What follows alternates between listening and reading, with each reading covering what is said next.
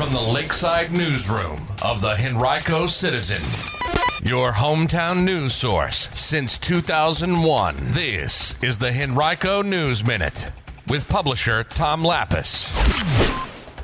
Henrico officials break ground on a new county facility in eastern Henrico. We'll tell you about it in today's Henrico News Minute. It's Wednesday, November 15th, 2023, and it's brought to you today by Richmond Volleyball Club.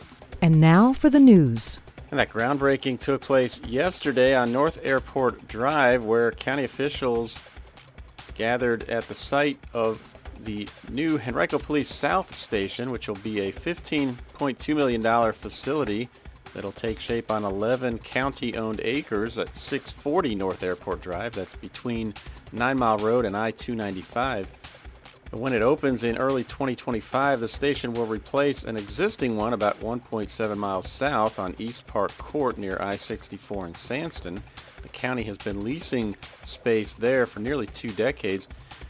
The new facility will be nearly 20,000 square feet in size with administrative offices, training and conference rooms, break rooms, exercise and locker facilities, among other amenities.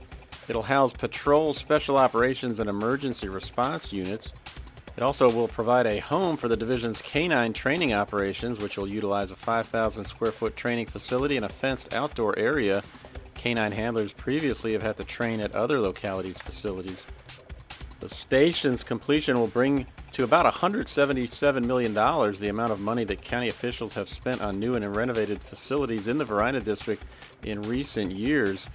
And you can read much more about this project right now on our website, henricocitizen.com.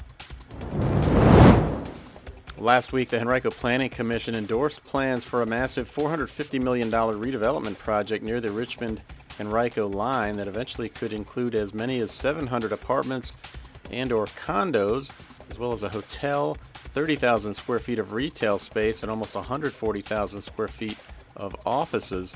The proposal from Kinsale Capital Group and Marchetti Development involves about 29 acres of land at the intersection of West Broad Street and Staples Mill Road. It most recently housed the Anthem Incorporated headquarters. Now, the developers are proposing a four-phase build-out. All buildings would have to be 200 feet tall or shorter. Sidewalks must be provided along all public streets and internal roads and a security survey of the property must be completed with the Henrico Division of Police. And we've got more coverage of this proposal right now on our website, henricocitizen.com. Four Henrico County Public Schools teachers were recognized by the Community Foundation, which presented them with REB awards for teaching excellence recently. Five other Henrico teachers were named finalists for the awards.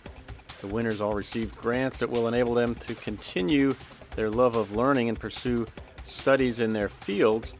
Throughout the Richmond area, a total of 16 winners and 15 finalists were selected from among 85 nominated by students, parents, and other stakeholders.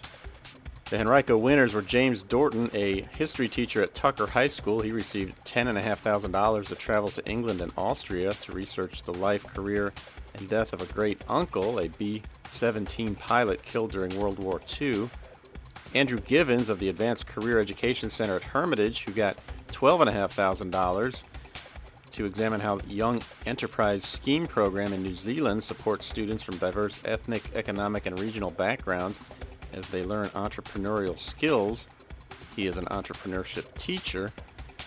Other winners, Amanda Kinsler, a Tuckahoe Middle School Innovative Learning Coach, who received $12,400 to visit Scandinavian schools and learn how they create a culture of student success and teacher happiness by emphasizing student ownership and project-based learning and innovation. And Chad Lowe at the Academy of Virginia Randolph, a history teacher, he received $15,000 to travel to major U.S. and European cities to research governmental differences and observe various instructional approaches in successful inner-city schools. An eighth grader from Henrico was one of two winners in the Virginia War Memorial's 2023 Veterans Day Student Essay Contest. Winners were announced at an annual Veterans Day ceremony held November 10th at the Virginia War Memorial in Richmond. The winner was David Contreras. He's an eighth grade homeschooled student from the county. His mother is his teacher. The annual competition was open to middle and high school age students in Virginia who are enrolled in public or private schools or who are homeschooled. Now this year's topic for the competition was a Virginian who served in the military during the Korean War era who inspires me. And the Greater Richmond Transit Company is looking for 10 members to serve on its GRTC Rider Advisory Council, a volunteer advisory council that meets quarterly to advocate on behalf of riders to work with GRTC on new initiatives and generally to improve the system. Members may serve a maximum of three one-year terms and they will receive a stipend for participating. The deadline to apply has been extended to December 4th. You can visit ridegrtc.com to learn more and to apply.